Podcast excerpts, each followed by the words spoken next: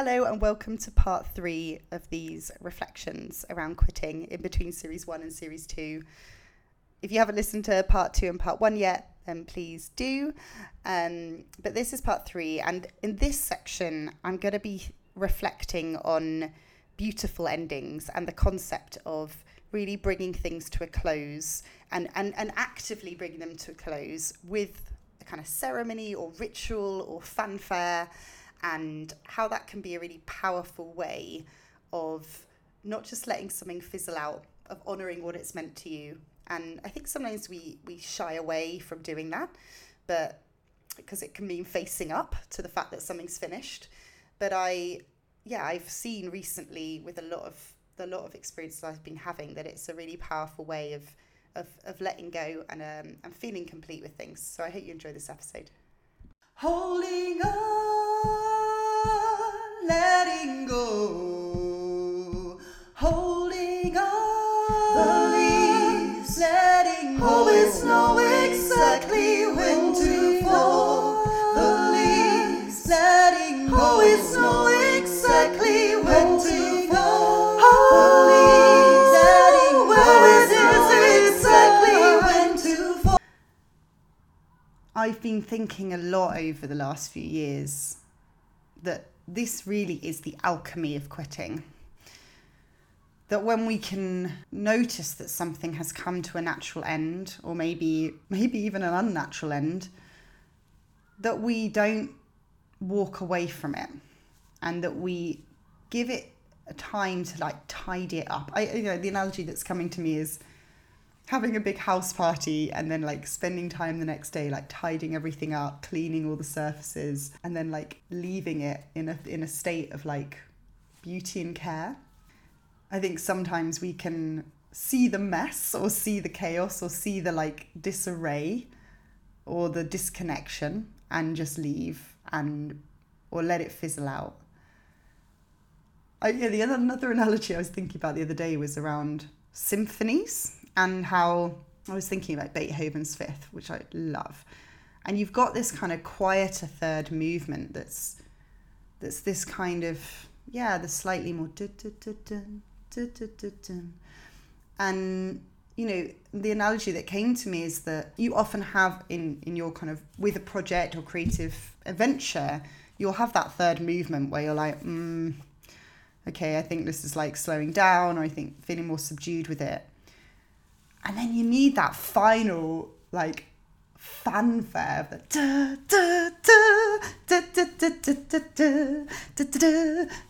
you know like the end of beethoven's fifth is just like such a celebration of joy of like it's it's just it's amazing i listened to the whole thing it's amazing but you know if it had ended on movement three we'd all feel like oh that's weird like there's something unresolved so I like to see like beautiful endings with our projects, with our work, with our relationships, like Beethoven's Fifth. that we need to acknowledge like okay this is coming to an end but let's really end it. Let's really have that final ending.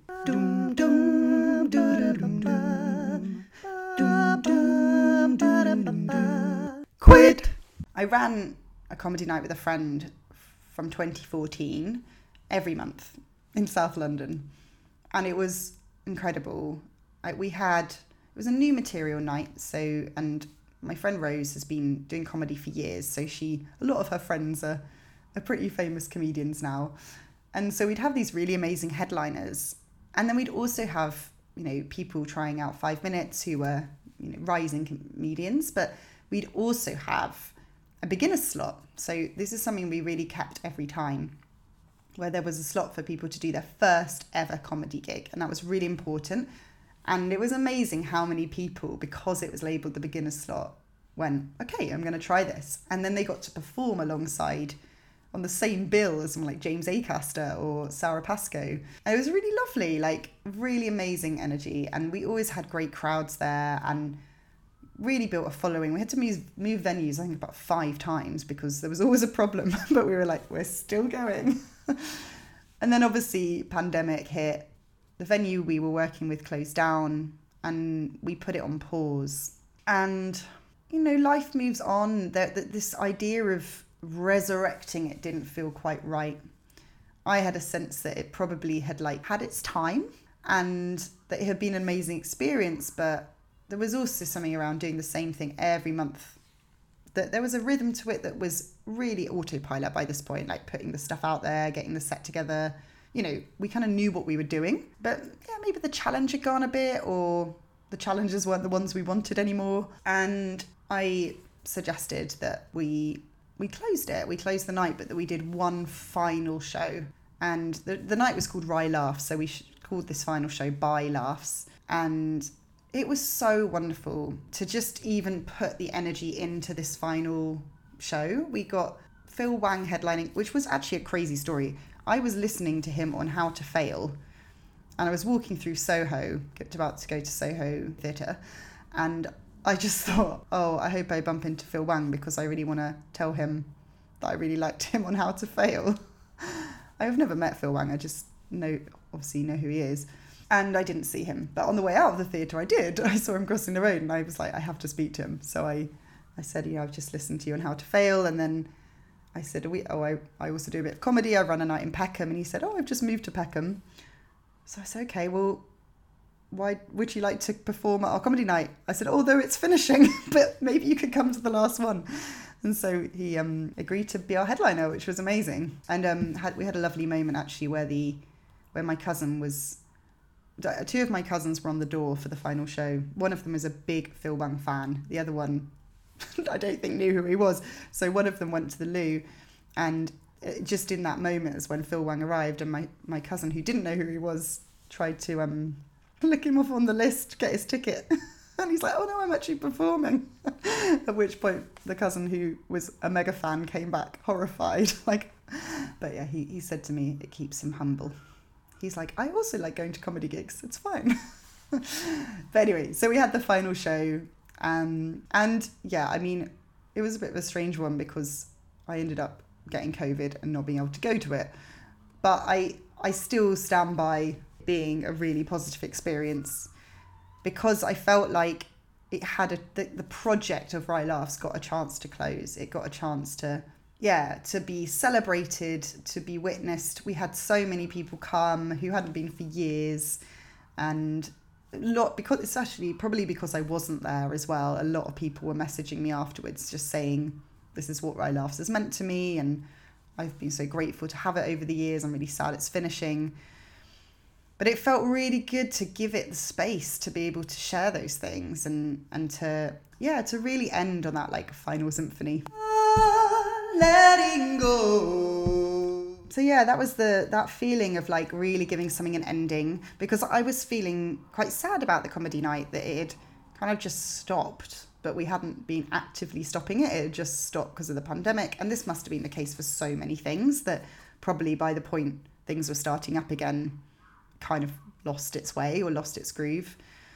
But yeah, I feel really proud of that decision to have a final gig and to yeah to properly close something that had been a really big part of my life and a part of lots of people's lives as well you know especially when you're doing something public like that you want to it's nice to give everyone the chance to to thank that creative space or that creative entity for what it's brought.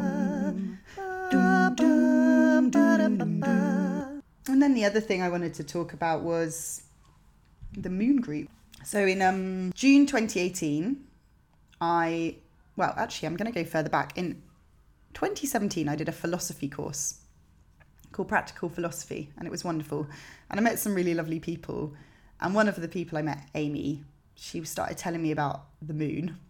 like, obviously, I knew about the moon, but about like connecting with the moon and like doing rituals around the moon. And I was like, oh, right. And she recommended this book called Moonology.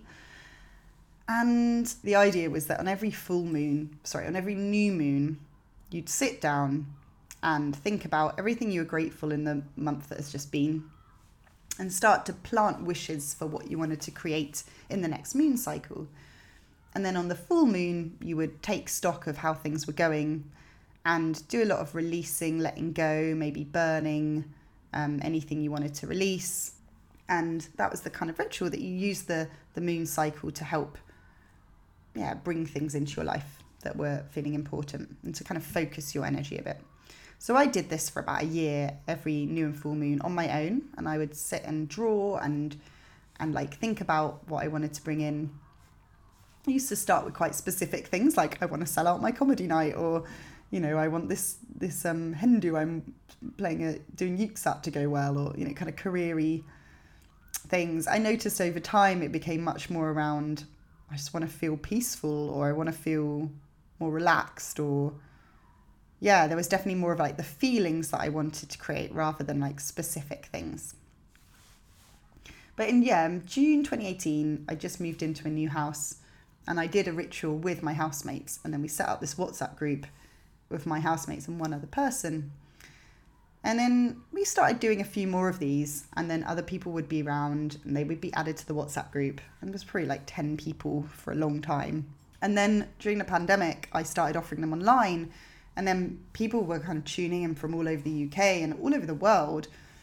And we this WhatsApp group grew and we started to have about, I think, yeah, like 40 people, 50 people, 60 people. And then by like, I think it had like 89 people um, like last month or something, which you know in the grand scale of things isn't huge but there was there was something around this had just been organic friends of friends people coming to connect around the moon. And you know it was sometimes it was spiritual. A lot of the time it was just people taking photos of the moon out of their window and sending it like this is really beautiful. Hi from berlin or you know here i'm in australia. How gorgeous is the moon? It was actually really lovely through the pandemic through all the lockdowns, every new and full moon, I would offer this space. People would gather, we'd do some journaling, thinking about what we wanted to bring in, what we wanted to let go of, have a bit of a dance and a bit of a share. And it was just a really lovely way of punctuating the months and feeling a sense of connection and community. And inevitably, as things opened up, fewer and fewer people came. And I was noticing like it was harder to get dates in, for me to commit to. And I was starting to feel like I was asking from people to show up rather than it feeling like everyone wanted it. It was that sense of like, oh, I don't, I want people to want to come to this. But, you know, some of the last ones, I noticed there were only a couple of people coming, or like, you know, people just, I guess life had changed and people were less able to commit. Whereas in lockdown, you're like, yes, I'll be in. yes, I'll come to the Zoom. So I started to play around with what I wanted to do with, with this group. And in in the summer of last year, I kind of paused it all for a bit and thought, let me just see what happens if I don't do any for for a few weeks. Let me see how I feel about it. Let me see yeah, what comes in that space, what what clarity as well. And by the end of that, I thought, okay, well, I definitely don't want to like scale this into a massive business. I think I need to scale back a bit on some of the input I'm doing and I also wanted to open up the space for other people to start running their own circles around the moon. And I think those changes I made still didn't quite do enough. I think maybe one person offered a circle in six months. And it kind of, again, it was this feeling of like trying to keep something alive that maybe had had finished.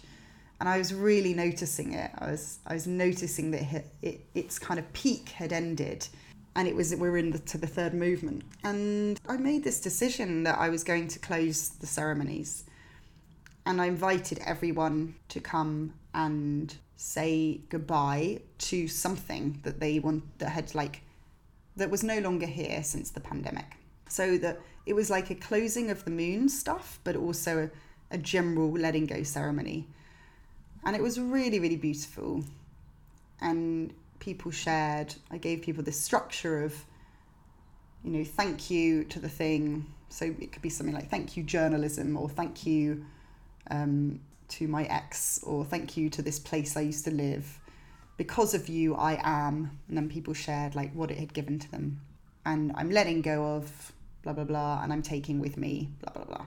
So everyone shared who wanted to shared. And it was really, really beautiful for us to all witness each other letting go of things and acknowledging that things had ended. And then I gave people a chance, for anyone who wanted to, to be part of what happens next to this WhatsApp group. Because I was closing running the ceremonies, but there was this thriving group of people from all over the world who were connecting and sharing and supporting each other. So, like, what would become of that? And what emerged through the conversation is that it would be really nice to keep some of that energy, but maybe it needed a fresh start. So I decided to close the community and reopen a group which has now been named New Moon by one of the members. And it's a much smaller group, I think there's 35 of us. And people are introducing themselves and connecting, and there's a bit more intimacy. You know, 35, I guess that's like a class at school, isn't it? It's like a it's a good group of people and but yeah, again, once again, feeling really I feel there's no ickiness around those ceremonies anymore because because we ended it, because we properly brought it to a close, acknowledged what it had been, thanked it, because you know, and I said in the closing, like this isn't for me. I don't want it to be about thanking me because I ran them. It's like thanking this to have come into our lives. I obviously I was I was the guardian of it, but I wasn't. I do believe that things come through us, and we also need to thank that creative entity for what it has like given everyone or for its existence in the world and acknowledge it. So beautiful endings. I really encourage you if you're listening to this to think about what in your life is needs a, a fourth movement. What need what what in your life needs that final finale, so you can feel really excited and also just complete. And I think this is the thing. It's feeling complete. There's probably my sense is there's a lot of energy lost to things that are not complete, that are still kind of whirring in the background. You know, it's like having an appliance that's not switched off at the wall. so it's still that electricity is still like, you think it's off, but it's actually still taking something. Actually, I don't even know if that's true. Is that? I'm just like making a statement about it. I think that it uses a less electricity if it's switched off the wall. Maybe that's not true. But you know what I mean. You get the concept, get the anal, the analogy. Quit. Yeah, so I really wanted to take this time on the final episode to share these experiences of quitting short term things, quitting long term things, how to quit well, how to try stuff out. And if I had to distill three ways that I really help myself make these decisions of what to quit, I think the first is to talk to others. I know that for me, that is so useful to just process, have people reflect back what they're hearing. I think the second thing is to really just spend time noticing how it feels in your body, to imagine leaving something, and to and to not act on that straight away, but to be conscious of that coming back time and time again. And I think the third thing is to see how the idea of having an ending would make you feel about leaving it. And if actually that satisfies some of the discomfort with quitting. If you knew that you could really take the time to celebrate what something has been, to really be share gratitude and bring people together and have that finale, that ending a high note, would it feel more comfortable to let something go? or is part of the reason we hold on because we haven't given it that final ending. We haven't grieved it, we haven't alchemized it. So, wishing you all luck over the coming months with any decisions that you're trying to quit, knowing that this is one of life's complications. It, if it's hard, it's because it matters to you. If it's confusing, it's because it might need more time. I have a, a very good friend who always says about relationships, you'll know when you need to properly end it. It will just be so obvious. If you're still not sure, it's because it's not time. I think there is something in that with quitting anything. If it's not obvious yet, if it's not clean, like I for so long um, wasn't sure whether to quit the comedy night, wasn't sure whether to quit the moon group. There were these moments where it was like, oh yeah, that just feels really clear and really clean now. So, offering you the gift of time and patience and space and a bit of waiting, knowing that you will know when to quit. Holding on, letting go, holding on, the letting go. Always know exactly always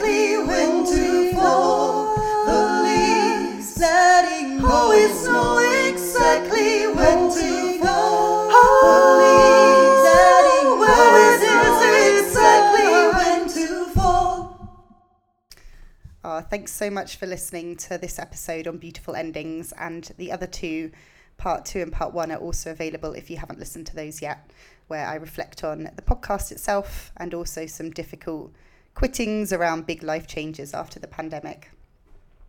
Really looking forward to reconnecting for series two very soon. In the meantime, go well.